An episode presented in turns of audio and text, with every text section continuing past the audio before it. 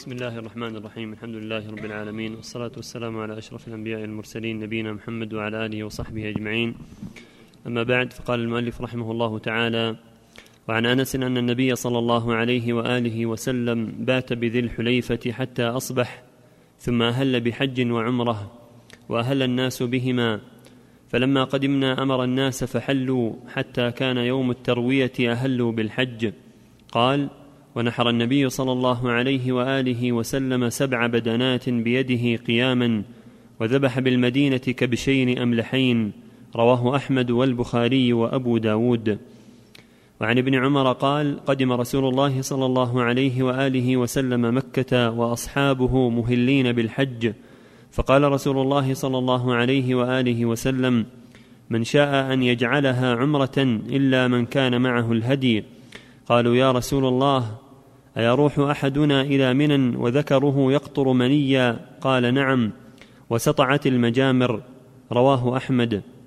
وعن الربيع بن سبرة عن أبيه قال خرجنا مع رسول الله صلى الله عليه وآله وسلم حتى إذا كان بعسفان قال له سراقة بن مالك المدلجي يا رسول الله اقض لنا قضاء قوم كأنما ولدوا اليوم.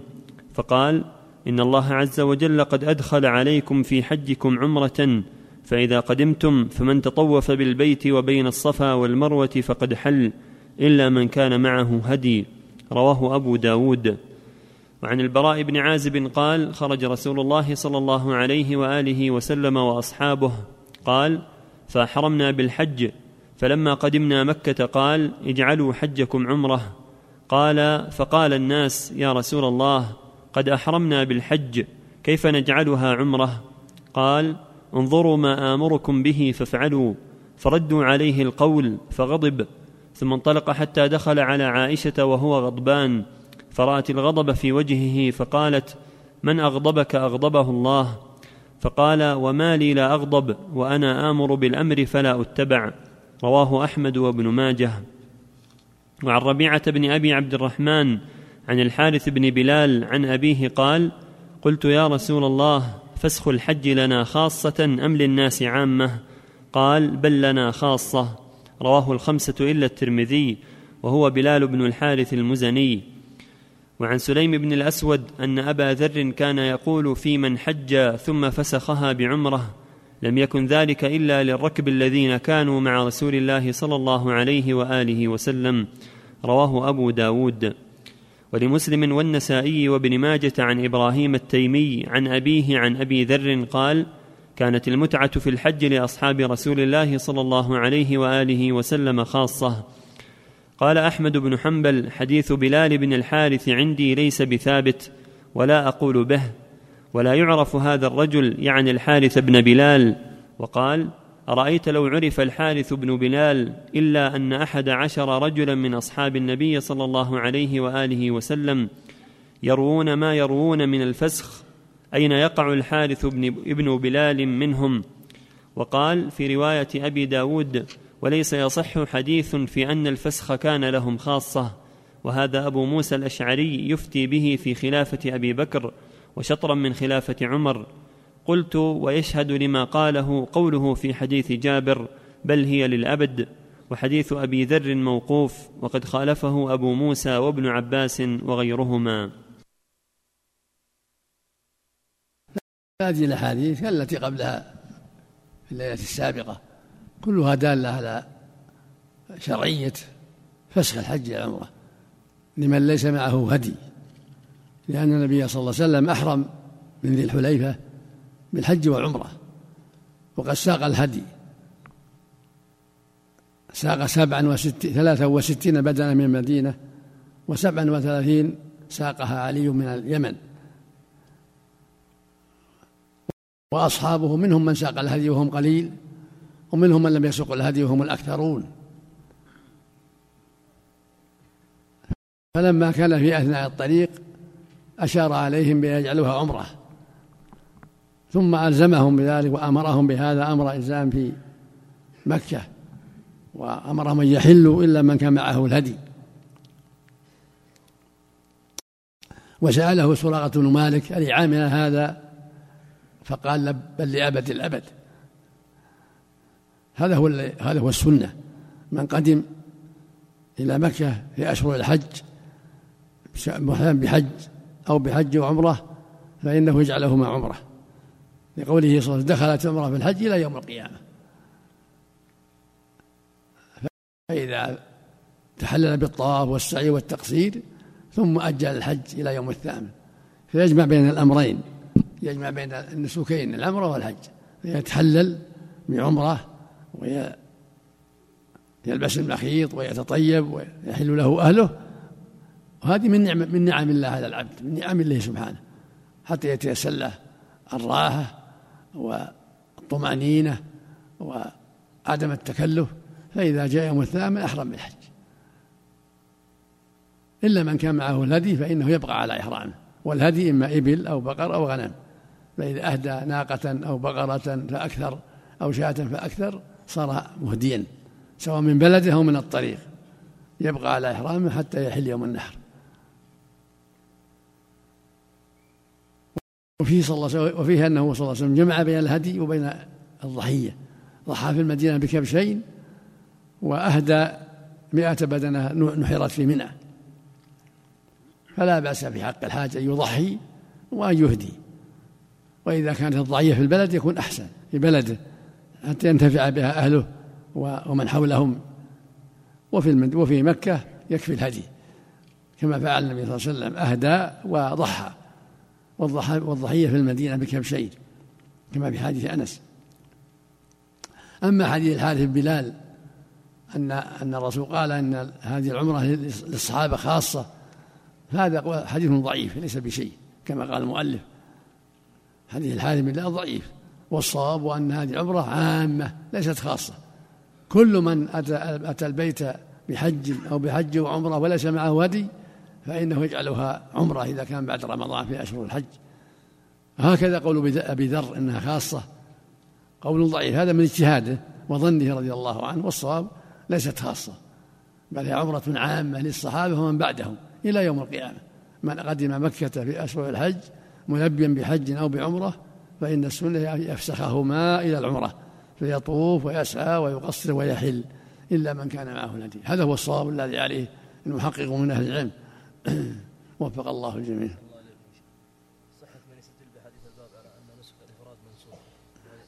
لا مهم منسوخ لا مهم منسوخ. الرسول صلى الله عليه وسلم ما قال إنه منسوخ. اذن لهم في الإحرام بالحج. ولكن إذا كان ما معه هدي السنة يجعلها عمره وقد أحرم عروة بن مضرس بالحج وأمره النبي يكمل. عروة بن مضرس جاء محرما بالحج.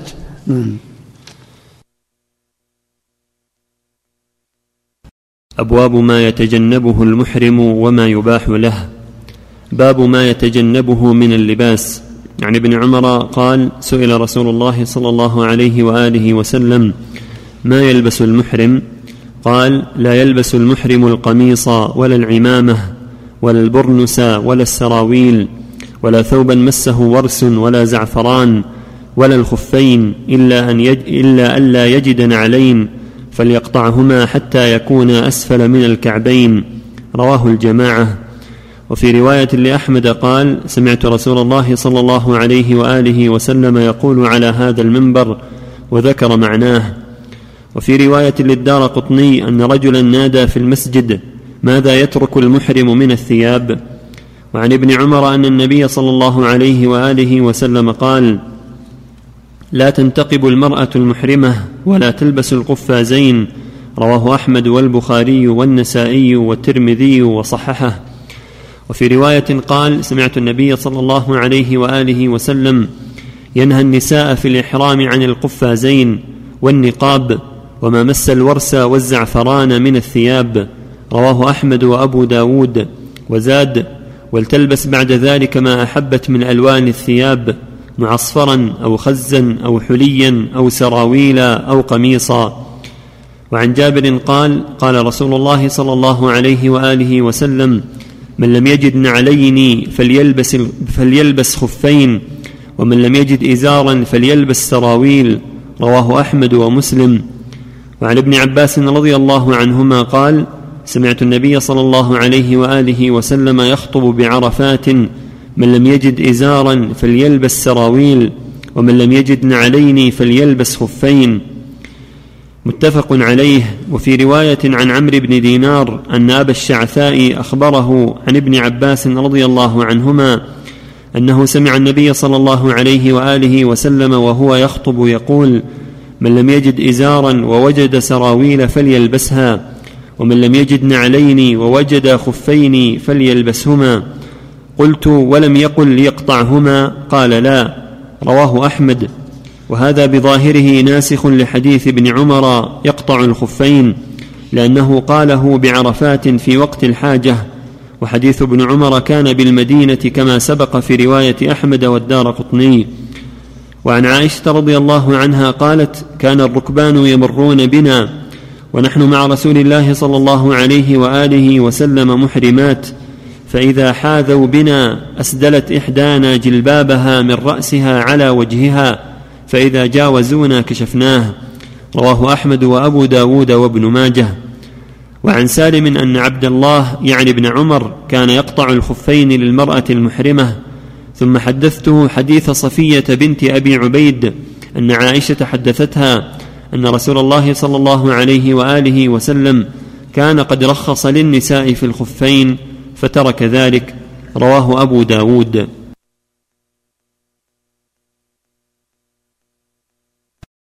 هذه الأحاديث فيما يلبس المحرم وما لا يجوز له. المحرم من الرجال بالحج أو العمرة لا يلبس القميص وهو مدرعه ثوب مقطع المخيط. ولا العمامة على الرأس. لا طاغية ولا غترة ولا غيرهما ولا البرانس وهي قمص لها رؤوس قمص مغربية يكون لها رؤوس توضع على الرأس.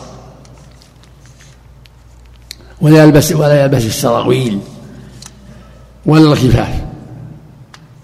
هذا الرجل أما المرأة فلا بأس أن تلبس لأنها عورة تلبس القميص تسر رأسها وتلبس الخفين لا بأس لأنها عورة لكن لا تنتقب ولا تلبس القفازين والنقاب شيء يصنع للوجه يفتح فيه للعينين هذا يقال له النقاب. لا تلبسه المحرمة لكن تغطي وجهها بخمارها أو بعباءتها مثل ما قالت عائشة إذا مر بهم الركبان سدلت إحداهن جلبابها على وجهها فإذا جاوزوا رفعت. تستر وجهها بغير النقاب وتستر يديها بغير قفازين بجلبابها أو بعباءتها وغير ذلك. وفي حديث جابر وابن عباس بيان انه أن من لم من لم يجد إزار فليلبس السراويل من الرجال ومن لم يجد النعلين فليلبس الخفين وفي حديث عمر وليقطعهما اسفل من الكعبين. وحديث ابن عباس وجابر يدلان على أن قطع منسوخ وأن يلبسهما بدون قطع لأن الرسول خطب في عرفات وبين أن من لم يجد النعلين يلبس الخفين ولم يأمر بقطعهما فدل ذلك على أن قطعهما منسوخ. وأن من لم يجد الإزار يلبس السراويل ولا يشقه. وهكذا يلبس الخفين ولا يقطعهما. أما القطع الذي في حج العمر فهو منسوخ لأنه كان في المدينة ولما خطبهم في عرفات أذن لهم في لبس الخفين من غير قطع صلى عليه وسلم. أما المرأة فإن تلبس الخفين مطلقا لأنها عورة تلبس ملابس العادة ما عدا النقاب وما عدا القفازين لا تلبسهما لأنها ممنوعة من النقاب وهو ما يصنع للوجه وينقب فيه العينين يسمى نقاب. أما تغطية الوجه بالخمار أو بغيره فلا بأس. تغطي عن الرجال كما ذكرت عائشة أنهم كانوا إذا دنا الركبان منهم سدلت إحداها إحداهن خمارها على وجهها.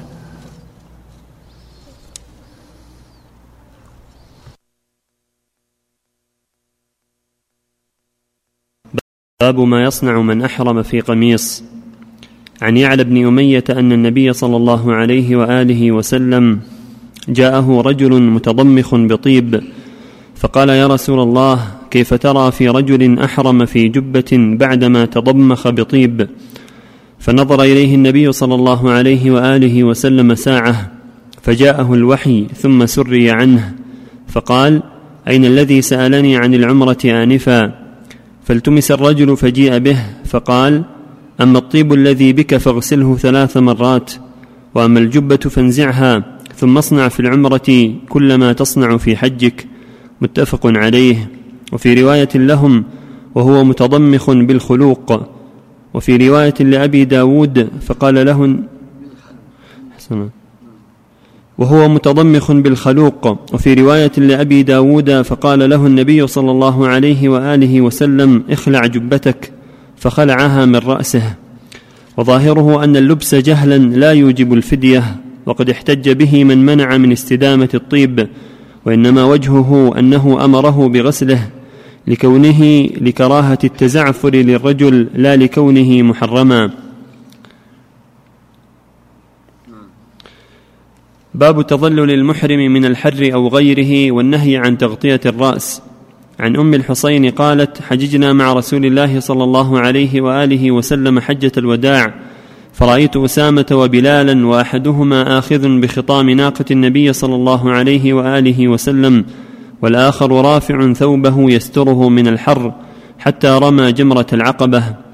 وفي رواية حججنا مع النبي صلى الله عليه وآله وسلم حجة الوداع فرأيته حين رمى جمرة العقبة وانصرف وهو على راحلته ومعه بلال وأسامة أحدهما يقود به راحلته والآخر رافع ثوبه على رأس النبي صلى الله عليه وآله وسلم يظله من الشمس.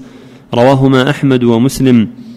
وعن ابن عباس رضي الله عنهما أن رجلا أوقصته راحلته وهو محرم فمات فقال رسول الله صلى الله عليه وآله وسلم اغسلوه بماء وسدر وكفنوه في ثوبيه ولا تخمروا وجهه ولا رأسه فإنه يبعث يوم القيامة ملبيا. رواه أحمد ومسلم والنسائي وابن ماجه.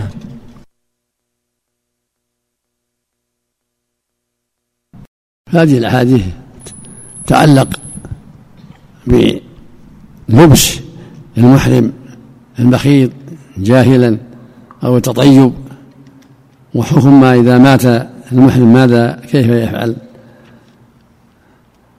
سأل رجل النبي صلى الله عليه وسلم قال يا رسول الله إني تضمخت بالطيب وأحرمت بالجبة.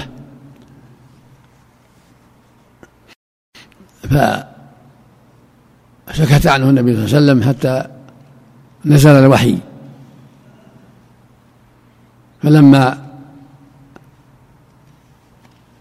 سري عنه وارتفع الوحي سأل عن الرجل فدعي فحضر فقال له ماذا قلت؟ قال إني تضمخت تضمخت بالطيب وأحرمت في الجبة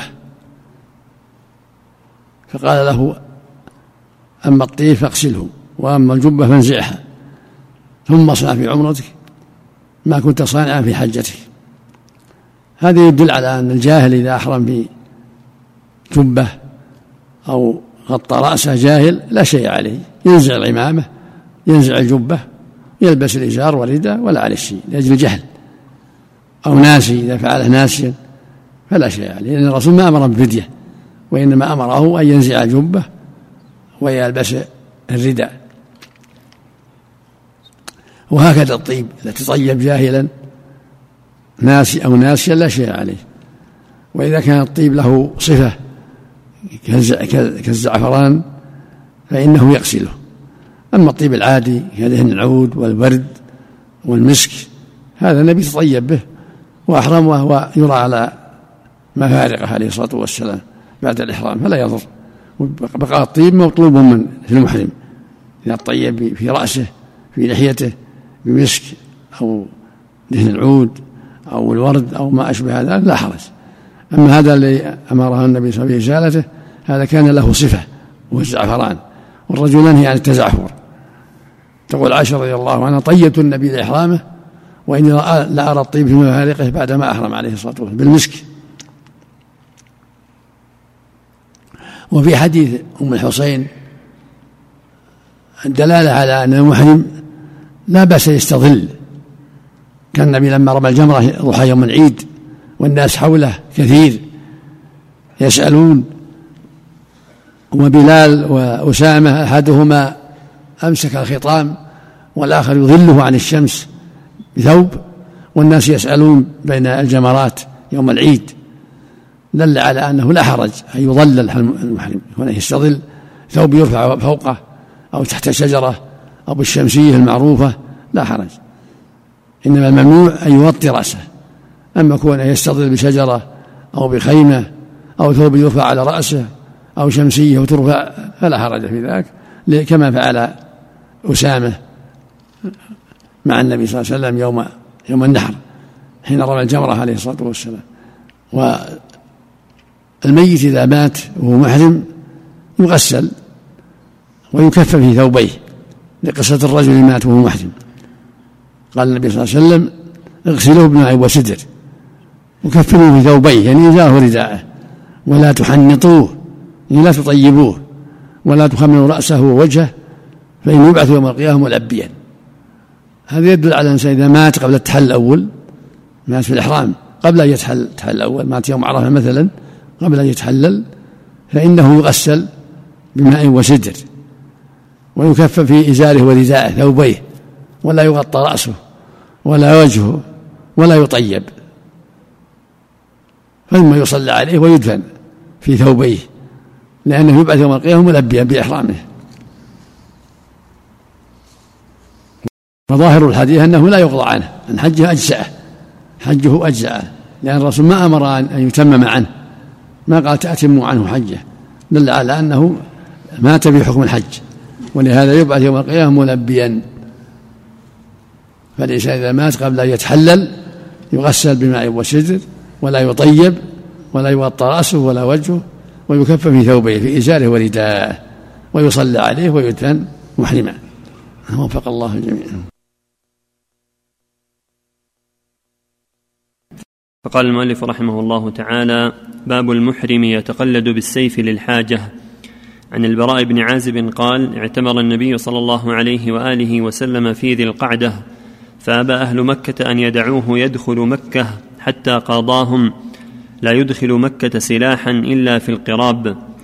وعن ابن عمر باب المحرم يتقلد بالسيف للحاجة. وعن ابن عمر رضي الله عنهما أن رسول الله صلى الله عليه وآله وسلم خرج معتمرا فحال كفار قريش بينه وبين البيت فنحر هديه وحلق رأسه بالحديبية وقاضاهم على أن يعتمر العام المقبل. ولا يحمل سلاحا عليهم إلا سيوفا ولا يقيم إلا ما أحبوا. فاعتمر من العام المقبل فدخلها كما كان صالحهم. فلما أن أقام بها ثلاثة أيام أمروه أن يخرج فخرج. رواهما أحمد والبخاري. وهو دليل على أن المحصر ينحر هديه حيث حصر. باب منع المحرم من ابتداء الطيب دون استدامته. في حديث ابن عمر ولا ثوبا مسه ورس ولا زعفران. وقال في المحرم الذي مات لا تحنطوه. وعن عائشة رضي الله عنها قالت كأني أنظر إلى وبيص الطيب في مفرق رسول الله صلى الله عليه وآله وسلم بعد أيام وهو محرم. متفق عليه. ولمسلم والنسائي وأبي داود كأني أنظر إلى وبيص المسك في مفرق رسول الله صلى الله عليه وآله وسلم وهو محرم. وعن عائشة رضي الله عنها قالت كنا نخرج مع النبي صلى الله عليه وآله وسلم إلى مكة فنضمد جباهنا بالمسك المطيب عند الإحرام فإذا عرقت إحدانا سال على وجهها فيراه النبي صلى الله عليه وآله وسلم فلا ينهانا. رواه أبو داود. وعن سعيد بن جبير عن ابن عمر رضي الله عنهما أن النبي صلى الله عليه وآله وسلم ادهن بزيت غير مقتة وهو محرم. رواه أحمد وابن ماجة والترمذي. وقال هذا حديث غريب. لا نعرفه إلا من حديث فرقد السبخي عن سعيد بن جبير. وقد تكلم يحيى بن سعيد في فرقد. وقد روى عنه الناس.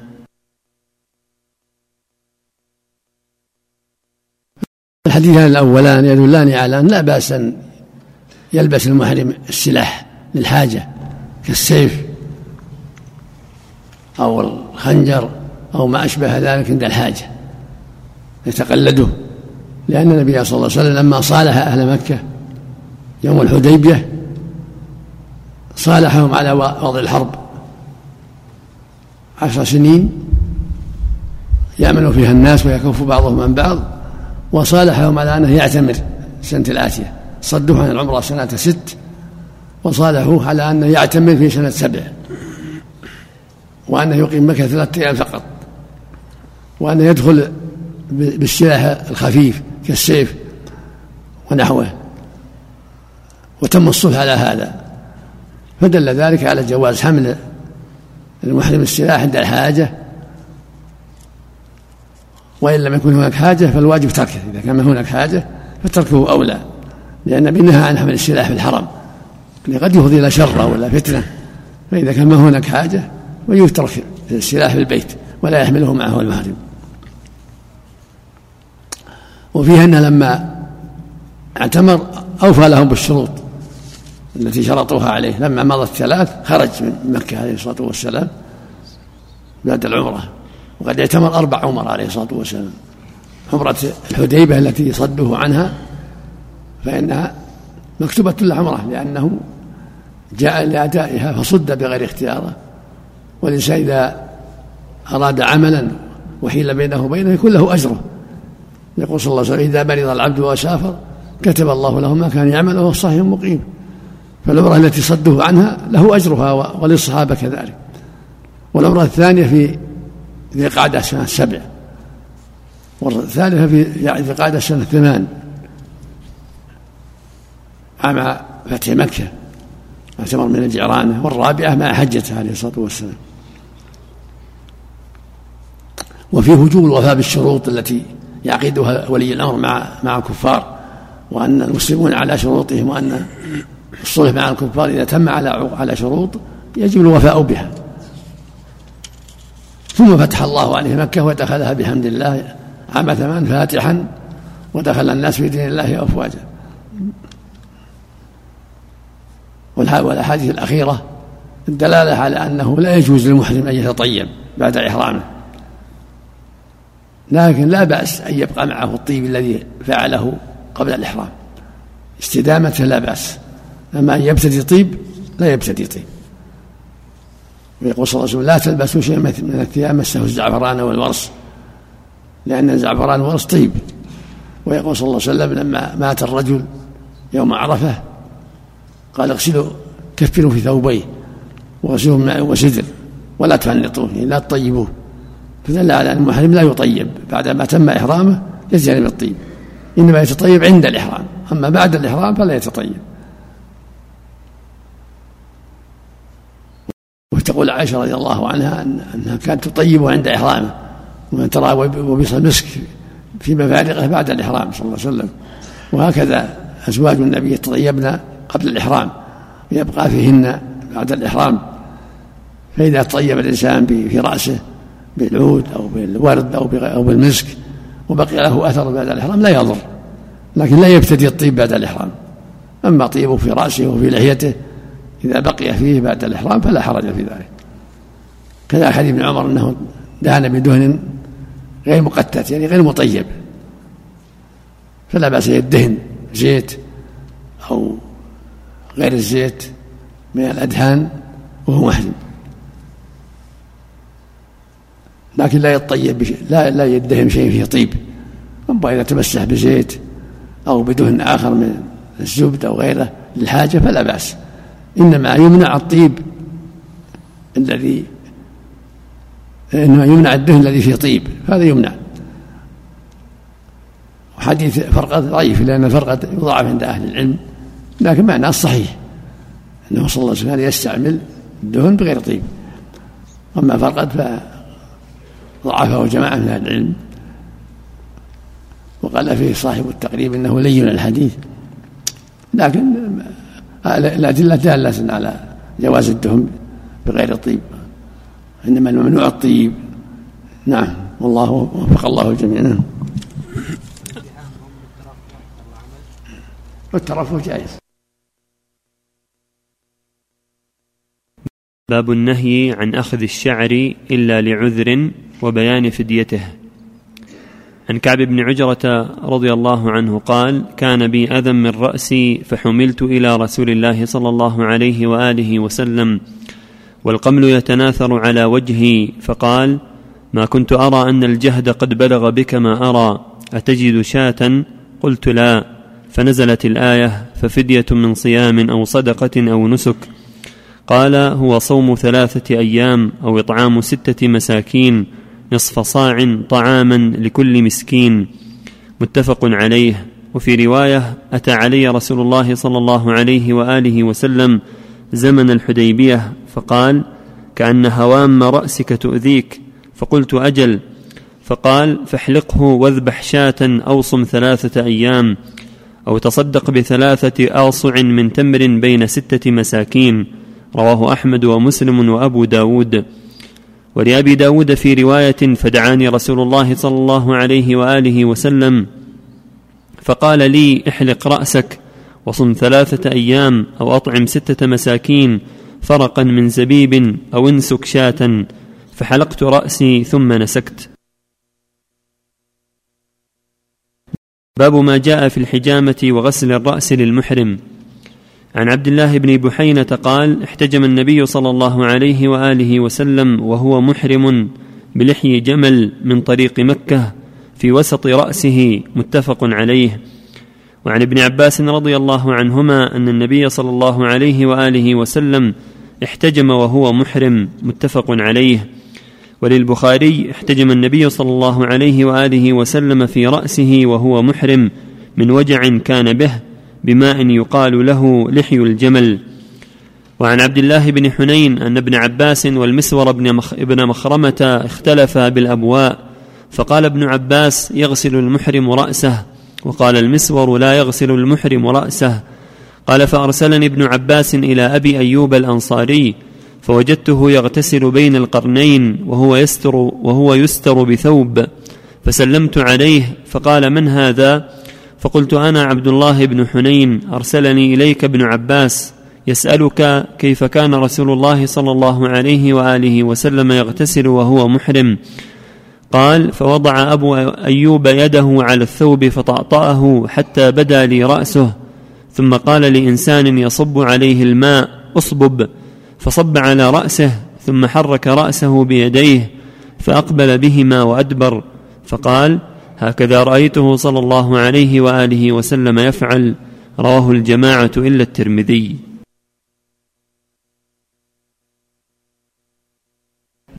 حديث كعب بن عزرة رضي الله عنه يدل على أن المحرم إذا احتاج إلى حلق رأسه لمرض أو قلم أظفاره لمرض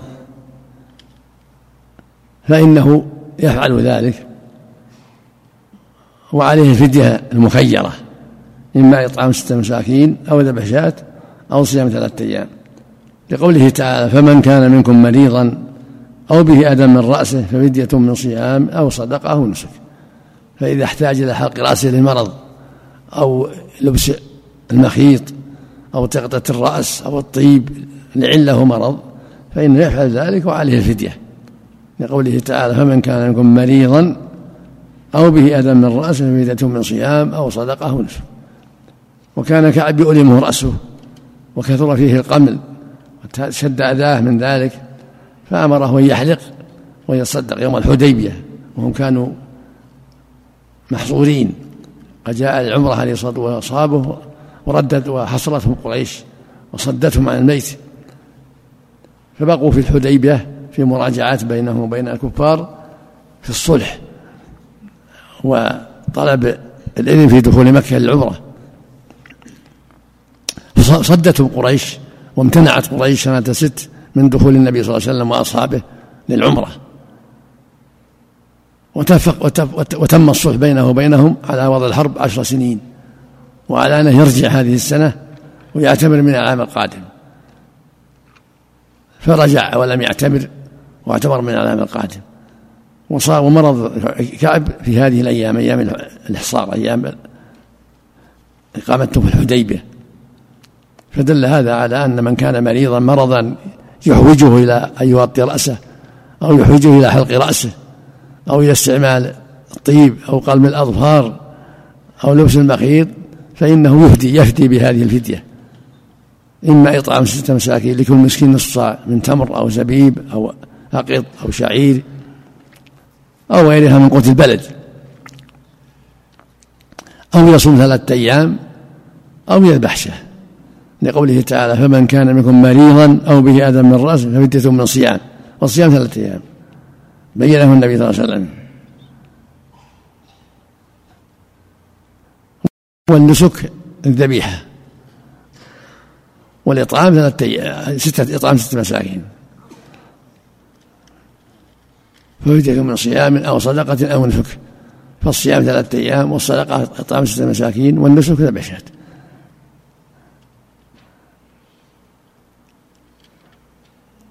في الأحاديث الأخرى الدلالة على أنه يجوز تجوز الحجامة للمحرم. إذا احتاج الحجامة وهو محرم فلا بأس يحتجم. في رأسه أو في ظهره أو في يده أو رجله لا بأس يحتجم. النبي يحتجم وهو محرم عليه الصلاة والسلام. فدل على أنه لا حرج في الحجامة إذا احتاج لها المحرم واحتجم النبي في رأسه فيما أن يقال له الحجمل. فدل هذا على أن الحجامة جائزة للمحرم لأنه شبه من نوع من المرض ولا حرج فيها لكن إذا كانت في الرأس لا بأس بقطع الشعيرات التي في محل الحجامة ويتصدق عنها بإطعام ست مساكين أو ذبح شاة أو صوم ثلاثة أيام لظاهر الآية. ويجوز الغسل للمحرم كن يغتسل يتبرد. تنازع المسور من مخرمه ابن عباس في الغسل. هل يغسل رأسه؟ فقال ابن عباس نعم يغسل رأسه. وقال المسور لا, لا يغسل خفي عليه الأمر. فبعث إلى أبي أيوب الأنصاري يسأل عنه بين لهم أبو أيوب النبي كان يغتسل وهو محرم. ويغسل رأسه. فإذا اغتسل المحرم وغسل رأسه فإنه يرفق ولا يشدد حتى لا يقطع شعر ولا حرج عليه. يغتسل للتبرد لا بأس وهو محرم. كما يغسل لو احتلم حجاب لو, لو احتلم وهو محرم اغتسل للجنابة. فهكذا يغتسل للتبرد وهو محرم. أو يوم الجمعة وهو محرم لا بأس. وفق الله الجميع باب ما جاء في نكاح المحرم وحكم وطئه. عن عثمان. باب ما جاء في نكاح المحرم وحكم وطئه.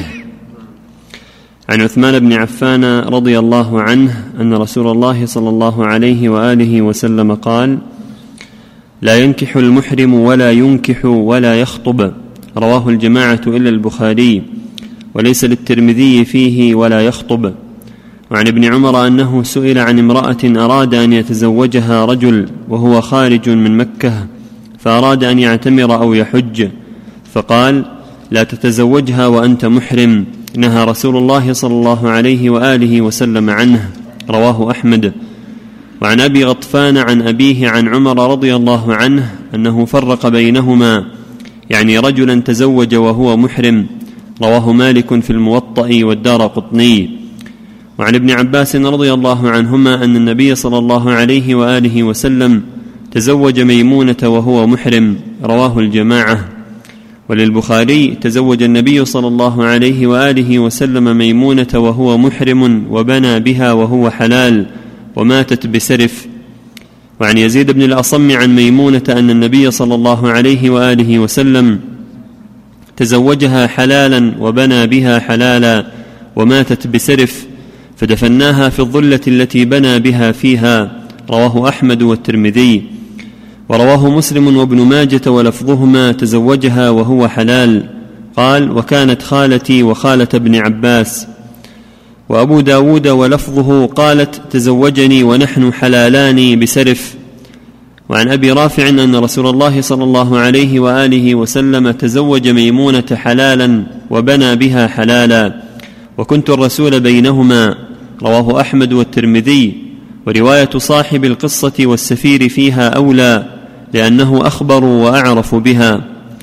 وروى أبو داود أن سعيد بن المسيب قال وهم ابن عباس في قوله تزوج ميمونة وهو محرم وعن عمر وعلي وأبي هريرة أنهم سئلوا عن رجل أصاب أهله وهو محرم بالحج فقالوا ينفذان لوجههما حتى يقضيا حجهما ثم عليهما حج قابل والهدي. قال علي فإذا أهلا بالحج من عام قابل تفرقا حتى يقضيا حجهما. وعن ابن عباس أنه سئل عن رجل وقع بأهله وهو بمنى قبل أن يفيض فأمره أن ينحر بدنة والجميع لمالك في الموطأ. هذه الأحاديث والآثار كلها تعلق بنكاح المحرم والوطء قبل التحلل الأخير.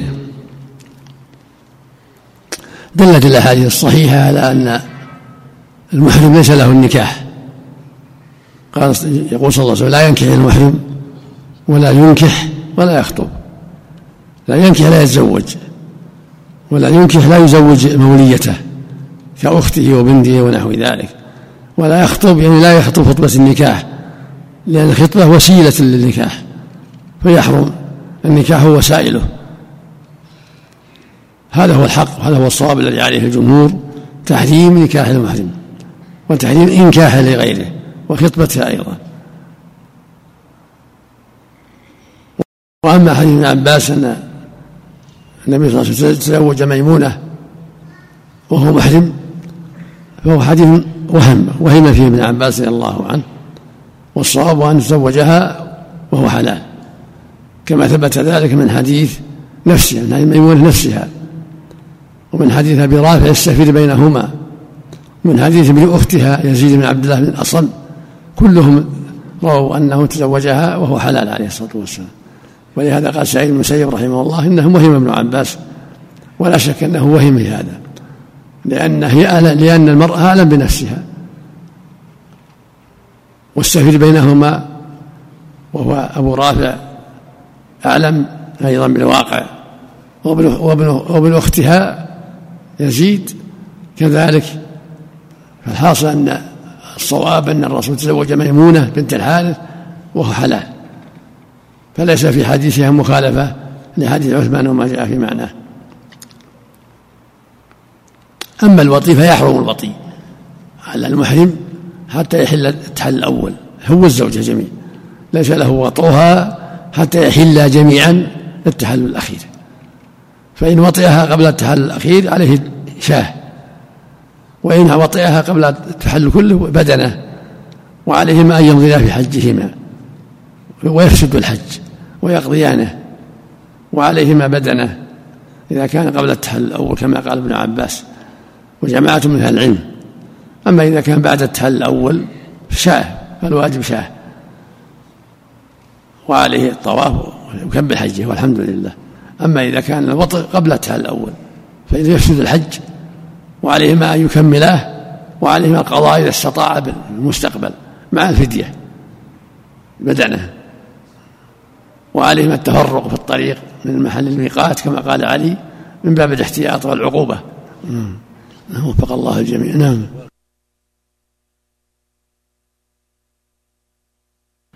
باب تحريم قتل الصيد وضمانه بنظيره. قال الله تعالى فجزاء مثل ما قتل من النعم يحكم به ذوى عدل منكم. الآية.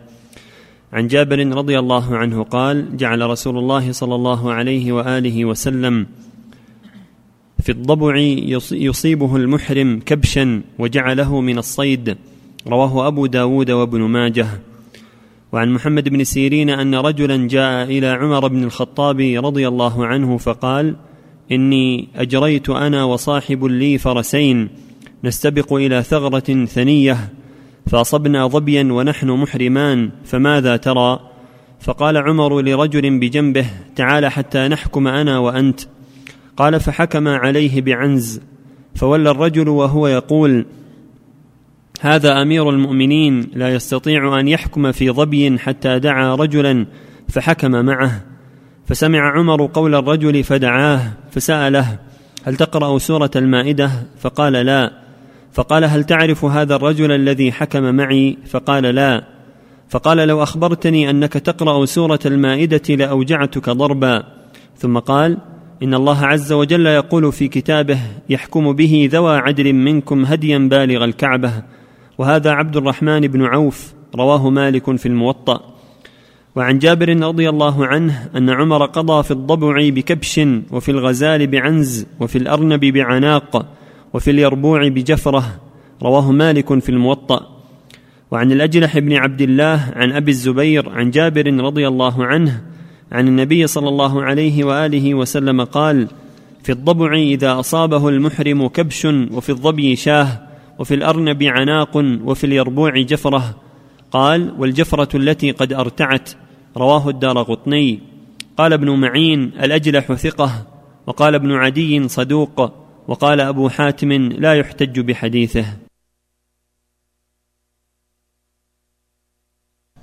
هذه الأحاديث والآثار فيما يتعلق بجزاء الصيد. ربنا عز وجل أوضح جزاء الصيد في كتابه الكريم. قال تعالى يا أيها الذين آمنوا لا تقتلوا الصيد وأنتم حرم ومن قتله منكم متعمدا فجزاء مثل ما قتل من النعم النعم الإبل والبقر والغنم يحكم به ذوى عدل منكم يعني اثنين يحكم به اثنان هديا بالغ الكعبة يعني يذبح في مكان الفقراء أو كفارة طعام مساكين أو عدل صياما ليذوق وبال أمره. عفى الله عما سلف. هذا يبين لنا أن الصيد فيه الجزاء. إذا قتله محرم متعمدا قول متعمدا. وفي هذا بيان أن الضبع فيها كبش وأنها صيد وأن الغزال هو الظبي فيه عنز لأنها تشبهه وأن الأرنب فيها عناق واليربوع يفرح أصغر من العناق قليل. لأنها تليق به. اليربوع هو الجربوع وهكذا بقية الصيد. يعني بحسب حاله. فما قضى فيه الصحابة كفى. وما وجد من صيد لم يقضي فيه الصحابة يحكم فيه عدلان. يعني ينظران فيما يشبهه ويقاربه من الجزاءات. فإما أن يذبح وإما أن يقوم ويشترى به طعام يعطاه المساكين لكل مسكين نصف صاع. أو يصوم القاتل الصيد عن كل مسكين يوم. عدل ذلك إما صيام وإما إطعام. إن شاء ذبح الجزاء وإن شاء قومه وجعل مكانه طعاما لكل مسكين نصف صاع وإن شاء صام مكان طعام مسكين يوم. لقوله جل وعلا فجزاء مثل ما قتل من النعم. يحكم به ذوى عدل هديا ينبغي الكعبة أو كفارة طعام مساكين أو عدل صياما ليذوق وبال أمره وذهب جمع, جمع من أهل العلم إلى أن الصيد ولو قتل غير عمد يضمن. وأن قوله متعمدا وصف أغلبي ليس بشرط. وظاهر القرآن ما بدا يكون عمدا. أما لو قتله من غير عمد وطئته المطية أو الفرس أو السيارة من قصد فلا جزاء عليه. لقول الله جل عمدا وقتله متعمدا فجزاء. فظاهر قوله متعمدا أنه إذا لم يتعمد لا شيء لا شيء عليه. لأن قد تمره السيارة من غير قصد أو المطية من غير قصد أو البغل أو الفرس قد تمره من غير قصد فتصيبه. وإذا فدى احتياطا خروجا من الخلاف ولو كان غير متعمد لأن ظاهر هذه الآثار مطلقة. ظاهر هذه الآثار أنها على الجزاء. ولم يشترط التعمد من باب سد الذرائع ومن باب أن قاعدة الإتلافات يستوي فيها العمد ولكن هذا في حق المعصوم. إتلاف حق المعصوم يضمن ولو لم يتعمد. لكن هذا حق لله صيود حق لله. فإذا أتلفها من غير عمد فظاهر القرآن لا شيء عليه. إنما يظلم يضمن ويأثم إذا تعمد. أما حق المخلوقين لو أتلف عليه دابة أو سيارة أو ما أشبه ذلك وزعم أنه لم يتعمد يضمن ولو ما تعمد. لأن الإتلاف يستوي فيه العمد وعدمه. لكن إذا كان بالعمد أثم وإذا كان من غير عمد لم يأثم لكن يضمن وفق الله الجميع. نعم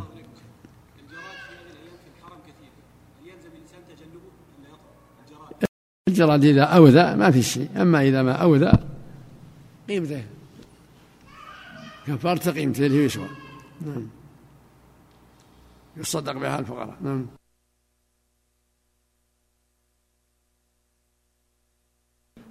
باب منع المحرم من أكل لحم الصيد إلا إذا لم يصد لأجله ولا أعان عليه.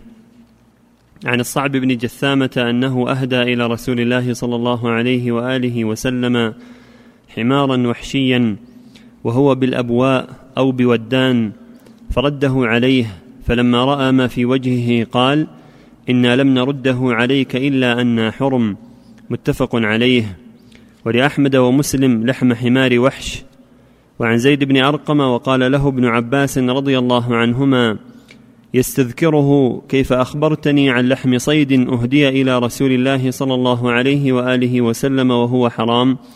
فقال أهدي له عضو من لحم صيد فرده وقال إنا لا نأكله إنا حرم. رواه أحمد ومسلم وأبو داود والنسائي. وعن علي رضي الله عنه أن النبي صلى الله عليه وآله وسلم أتي ببيض النعام فقال إنا قوم حرم أطعموه أهل الحل. رواه أحمد. وعن عبد الرحمن بن عثمان بن عبد الله التيمي وهو ابن أخي طلحة قال كنا مع طلحة ونحن حرم فأهدي لنا طير وطلحة راقد فمنا من أكل ومنا من تورع فلم يأكل فلما استيقظ طلحة وفق من أكله وقال أكلناه مع رسول الله صلى الله عليه وآله وسلم رواه أحمد ومسلم والنسائي. وعن عمير بن سلمة الضمري عن رجل من بهز أنه خرج مع رسول الله صلى الله عليه وآله وسلم يريد مكة حتى إذا كانوا في بعض وادي الروحاء وجد الناس حمار وحش عقيرا فذكروه للنبي صلى الله عليه وآله وسلم فقال أقروه حتى يأتي صاحبه. فأتى البهزي وكان صاحبه فقال يا رسول الله شأنكم بهذا الحمار؟ فأمر رسول الله صلى الله عليه وآله وسلم أبا بكر فقسمه في الرفاق وهم محرمون. قال ثم مررنا حتى إذا كنا بالأثاية إذا نحن بظبي حاقف في ظل فيه سهم. فأمر رسول الله صلى الله عليه وآله وسلم رجلا أن يقف عنده حتى يجيز الناس عنه. رواه أحمد والنسائي ومالك في الموطأ. وعن أبي قتادة قال كنت يوما جالسا مع رجال من أصحاب النبي صلى الله عليه وآله وسلم في منزل في طريق مكة ورسول الله صلى الله عليه وآله وسلم أمامنا والقوم محرمون وأنا غير محرم عام الحديبية فأبصروا حمارا وحشيا وأنا مشغول أخصف نعلي فلم يؤذنوني وأحبوا لو أني أبصرته فالتفت فأبصرته فقمت إلى الفرس فأسرجته ثم ركبت ونسيت السوط والرمح فقلت لهم ناولوني السوط والرمح فقالوا والله لا نعينك عليه. فغضبت فنزلت فأخذتهما ثم ركبت فشددت على الحمار فعقرته ثم جئت به وقد مات فوقعوا فيه يأكلونه. ثم إنهم شكوا في أكلهم إياه وهم حرم فرحنا وخبأت العضد معي فأدركنا رسول الله صلى الله عليه وآله وسلم فسألناه عن ذلك فقال هل معكم منه شيء؟ فقلت نعم. فناولته العضد فأكلها وهو محرم متفق عليه ولفظه للبخاري. ولهم في رواية هو حلال فكلوه ولمسلم هل أشار إليه إنسان منكم أو أمره بشيء؟ فقالوا لا قال فكلوه. وللبخاري قال منكم من أحد أمره أن يحمل عليها أو أشار إليها؟ قالوا لا قال فكلوا ما بقي من لحمها. وعن أبي قتادة قال خرجت مع رسول الله صلى الله عليه وآله وسلم زمن الحديبية فأحرم أصحابي ولم, ولم أحرم فرأيت حمارا فحملت عليه فاصطدته فذكرت شأنه لرسول الله صلى الله عليه وآله وسلم وذكرت أني لم أكن أحرمت وإني إنما اصطدته لك فأمر النبي صلى الله عليه وآله وسلم أصحابه فأكلوا ولم يأكل منه. حين أخبرته أني اصطدته له. رواه أحمد وابن ماجة بإسناد جيد.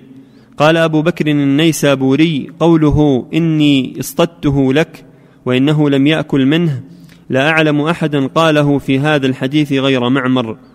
وعن جابر أن النبي صلى الله عليه وآله وسلم قال صيد البر لكم حلال وأنتم حرم ما لم تصيدوه أو يصد لكم. رواه الخمسة إلا ابن ماجة. وقال الشافعي هذا أحسن حديث روي في هذا الباب وأقيس. هذه الأحاديث كلها تعلق بحكم الصيد. إذا صاده المحرم أو صيد لأجله أو أعان عليه أو لم يصد لأجله. كلها تدل على أن إذا صاده المحرم أو صيد لأجله أو أعان عليه لا يحل له. إذا صاده بنفسه لا يحل له. يكون حراما عليه إذا قتله يكون كالميتة. أو أعان عليه الحلال لا يحل له يكون للحلال فقط. أو صاده الحلال لأجل المحرم ما يكون ما يحل المحرم يكون للحلال. في هذه الأحوال الثلاثة إذا صاده هو أو صيد لأجله أو أعان عليه. أما إذا لم يصد له ولم يعن عليه ولم يصده فإنه حلال له. وعلى هذا حديث أبي قتادة لما صاد الحمار الوحشي أكلوا منه لأنه ما صاد لأجلهم وأكل منه النبي صلى الله عليه وسلم. وهكذا حديث طلحة أخبر النبي أكل من الصيد لأنه لم لم يصد لأجله. وهكذا الصيد الحاقف الذي صاده الحلال وأهداه لهم كل هذا لا بأس به. وهذا هو الجمع بين النصوص. الجمع بين النصوص أن المحرم إن صاد المحرم بنفسه إن صاد الصيد بنفسه قتله بنفسه أو صاده لأجل المحرم أو عانى عليه لم يحل. وأما إذا صاده الحلال ولم يقصد به المحرم فإنه يحل للمحرم أن يأكل منه كما في حديث أبي قتادة وحديث طلحة بن عبيد الله. وأما حديث الصعب بن جثامة فالرسول صلى الله عليه وسلم رده عليه وقال أنه حرم فإذا كان حيا فالمحرم لا لا يملك الصيد الحي ولا يحل ملك الصيد الحي ولا قتل الصيد أما الروايات الأخرى أن أهدى له عز حمار أو رجل حمار فهذا محمول على أنه صاده لأجله فلهذا رد عليه الصلاة والسلام. أما بعض الروايات التي فيها أن أبا قتادة صاده لأجله وأن قال إني صدت لأجلك هي رواية شاذة ضعيفة. والصحيح الذي في الصحيحين أنه لم يقصده لأجله ولا ساعده المحرمون وإنما صاده بنفسه ولا لقصد المحرمين فصار حلالا لهم. وهذا هو الجمع من الروايات. باب صيد الحرم وشجره. عن ابن عباس رضي الله عنهما قال قال رسول الله صلى الله عليه وآله وسلم يوم فتح مكة إن هذا البلد حرام لا يعضد شوكه ولا يختلى خلاه ولا ينفر صيده ولا تلتقط لقطته إلا لمعرف فقال العباس إلا الإذخر فإنه لا بد لهم منه فإنه للقبور والبيوت فقال إلا الإذخر وعن أبي هريرة رضي الله عنه أن النبي صلى الله عليه وآله وسلم لما فتح مكة قال لا ينفر صيدها ولا يختلى شوكها ولا تحل ساقطتها إلا لمنشد فقال العباس إلا الإذخر فإنا نجعله لقبورنا وبيوتنا فقال رسول الله صلى الله عليه وآله وسلم إلا الإذخر متفق عليهما وفي لفظ لهم لا يعضد شجرها بدل قوله لا يختلى شوكها. وعن عطاء أن غلاما من قريش قتل حمامة من حمام مكة فأمر ابن عباس أن يفدى عنه بشاه. رواه الشافعي. باب ما يقتل من الدواب في الحرم والإحرام. عن عائشة قالت أمر رسول الله صلى الله عليه وآله وسلم بقتل خمس فواسق في الحل والحرم الغراب والحدأة والعقرب والفأرة والكلب العقور متفق عليه. وعن ابن عمر رضي الله عنهما أن رسول الله صلى الله عليه وآله وسلم قال خمس من الدواب ليس على المحرم في قتلهن جناح الغراب والحدأة والعقرب. الغراب أحسن الله إليك. الغراب والحدأة والعقرب والفأرة والكلب العقور. رواه الجماعة إلا الترمذي. وفي لفظ خمس لا جناح على من قتلهن في الحرم والإحرام. الفأرة والعقرب والغراب والحدأة والكلب العقور. رواه أحمد ومسلم والنسائي. وعن ابن مسعود أن النبي صلى الله عليه وآله وسلم أمر محرما بقتل حية بمنى. رواه مسلم. وعن ابن عمر وسئل ما يقتل الرجل من الدواب وهو محرم؟ فقال حدثتني إحدى نسوة النبي صلى الله عليه وآله وسلم أنه كان يأمر بقتل الكلب العقور والفأرة والعقرب والحدأة والغراب والحية. رواه مسلم. والحية وعن ابن عباس رضي الله عنهما عن النبي صلى الله عليه وآله وسلم قال خمس كلهن فاسقة يقتلهن المحرم ويقتلن في الحرم. الفأرة والعقرب والحية والكلب العقور والغراب. رواه أحمد. الحديث الأولى ثلاثة كلها تدل على أن صيد الحرم وشجر الحرم لا يقطع. لا صيده ولا شجره ولا شوكه. النبي لما فتح مكة خطب الناس وقال إن هذا البلد حرمه الله يوم خلق السماوات والأرض فلا يبغض شجره ولا يختلى شوكه ولا ينفر صيده ولا تحل ساقطته إلا للمعرف فقال له العباس عمه يا رسول الله إلا الإذخر فقال إلا الإذخر لأنهم يجعلونه في بيوتهم وفي قبورهم والإذخر نبات طيب الرائحة معروف حشيش. فهذا مستثنى. فالواجب على المسلمين احترام شجر مكة وشوكها وصيدها كل ذلك محرم وهو الحرم المكي. لا يعضد شجره ولا ينفر صيده ولا تحل ساقطته إلا لمعرف. لا يملكها أبد يعرفها ولو سنوات لا يملكها. فإذا وجد عباءة أو دراهم أو غير ذلك فإنه يعرفه دائما يعرفه دائما ولا يملكه. أما في غير مكة وفي غير المدينة هذا يملكه إذا عرف السنة أما في المدينة ومكة لا يعرفه دائما. لأن الرسول حرم المدينة كما حرم إبراهيم مكة. وفي صيدها الجزاء مثل صيد مثل صيد المحرم. في صيد المحرم الجزاء كما تقدم وفي صيد مكة كذلك. لو صاد غزال في مكة عليه عناق عليه شاة عنز. ولو صاد أرنب عليه عناق. ولو صاد جف يربوع نحوه جفرة عناقة صغيرة. أما الحمام فيه ذبيحة. لما سئل ابن عباس عن الحمامة إذا قتل قال فيها شاة لأنها تعب كما تعب الشاة. شربها كشرب الشاة فأشبهت الشاة في عبها الماء فحكم فيها ابن عباس وجماعة من الصحابة بالشاة. فإذا قتل حمامة فعليه دم شاة تذبح في مكة للفقراء.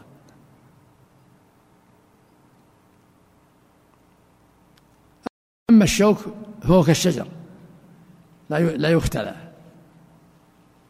وهذا كله فيما نبت بإذن الله. أما ما زرعه الآدمي فله حصده إذا زرع الآدمي زرع أو أو غرس شجر هذا له يقلعه وله يحسده. أما ما كان من مما أنبته الله بالمطر فهذا لا يتعرضه الآدمي في مكة. وإذا كان شوك يكب عليه التراب يمشي عليه ولا يفرش عليه ولا يقصه. والأحاديث الأخرى تدل على أن الدواب الفاسقة تقتل في الحل والحرام الفاسق يعني, يعني المؤذية. خمس من الدواب كلهن فواسق يعني مؤذي. الغراب والحدأة والعقرب والفأرة والكلب العقور والحية أيضا سادسة والسبع والعادي كالذئب ونحوه يقتل في الحل والحرم. هذه مؤذية تضر الناس. فإذا وجد الإنسان الحية قتلها ولو في الحرم أو العقرب قتلها ولو في الحرم أو فأرة تقتل ولو في الحرم والكلب العقور كذلك. والحية كذلك والسبع العادي كالذئب ونحوه يقتل. أمر النبي بقتلها عليه الصلاة والسلام في الحل والحرم لأنها مؤذية فتقتل. والحدية تؤذي في تنقيب دبر الإبل وما فيها من الأذى حتى تضر أهل الإبل وهكذا الغراب يضرهم. فلهذا جاء قتله لأن الغراب والحذاء كلها تضر بإبل الناس. وتنقب عن دبر الإبل تؤذيه. وأما الحية والعقرب أذاهما معروف والكلب العقور أذاه معروف. والحداءة طائر معروف. ويسمى الهدية أيضا. تصيد بعض الطيور إذا إذا إذا تيسر لها صادت الطيور الصغيرة. تصيد وتؤذي أيضا. فلهذا تقتل. والغرام معروف كذلك يؤذي. في زروع الناس وفي إبل الناس إذا وجد ناقة فيها دبرة أو بعير ينقبها كالحدية نسأل الله العافية. ولهذا أمر النبي بقتلها. وفق الله الجميع. نعم.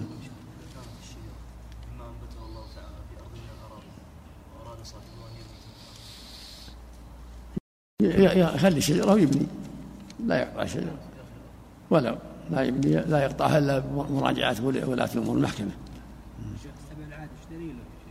السبع العادي إيش دليله؟ لأنها أشد من الكلب أقبح من جاء في بعض الروايات السبع العادي وهو أشد من الكلب أخبث كالذئب نعم. سم؟ في فيه روايات عن بعض الصحابة ولا ما في دليل واضح. الغزال يقتل دائما نعم. الضعطور يسمونه. يقتل في الحل والحرم. نعم. أخذ الثمر لا بأس. نعم. أخذ الثمر لا بأس. في شجرة فيها ثمر من السدر يأخذ ثمرة العبري ما في بأس. أو أشباه من الشجرة الآخر لكن في الثمر يؤكل. نعم.